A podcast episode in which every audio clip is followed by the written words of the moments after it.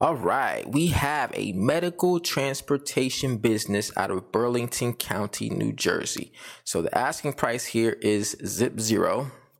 I don't know why they don't have it there, but they also don't have the cash flow, which is fine. Their gross revenue is one point seven million dollars. Their EBITDA is one point seven. Their F F and E is six hundred thousand dollars. They don't have any inventory. They were established in two thousand ten, and they have a pretty nice rent of six hundred fifty dollars per month.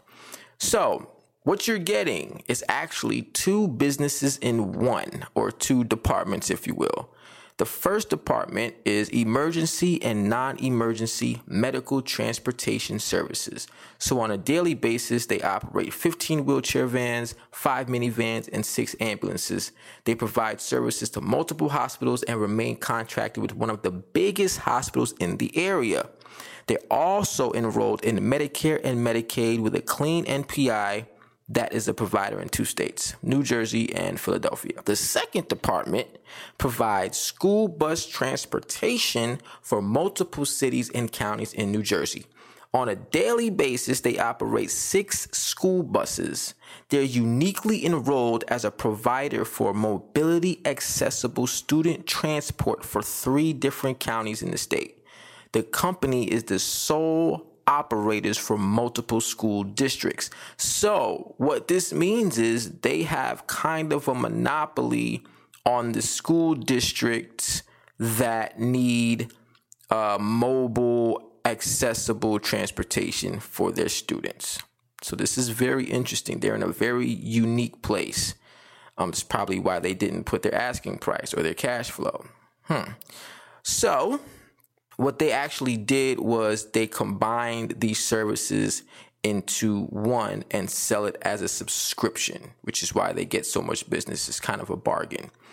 Now, their location is leased. They have fifteen hundred square foot, square feet. The lease expires January first, twenty twenty-five. So you have about two more years. There's forty-eight employees. Um, that's a lot. So if you are somebody who likes to manage people, or you're good at managing people, this might be a good company for you. Now, competition. There are other medical transportation companies in the area, but they do not affect this company because the demand is higher than the supply. They said they have to reroute over one hundred trips per day due to full schedules. Even though there are other transportation transportation companies in the area, none can compete, nor have the services that they offer. Okay? Now, when it comes to financing, they're willing to talk depending on the situation. They're also more than happy to work and stay with the new owner for a period of time to teach and train to make sure they get the whole shebang. Why are they selling? Simple. Family time. They want to spend more time with their family, which is a very, very viable reason to want to sell your company.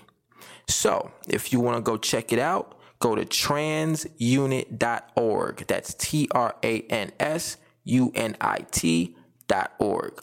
Or if you want to call them directly right now, call the broker and put an offer in and see what's going on. You can do that right now by calling eight five six, four nine eight, zero two zero four. Ask for Sam. Sam is the business broker on this company. Again, the number is eight five six, four nine eight, zero two zero four.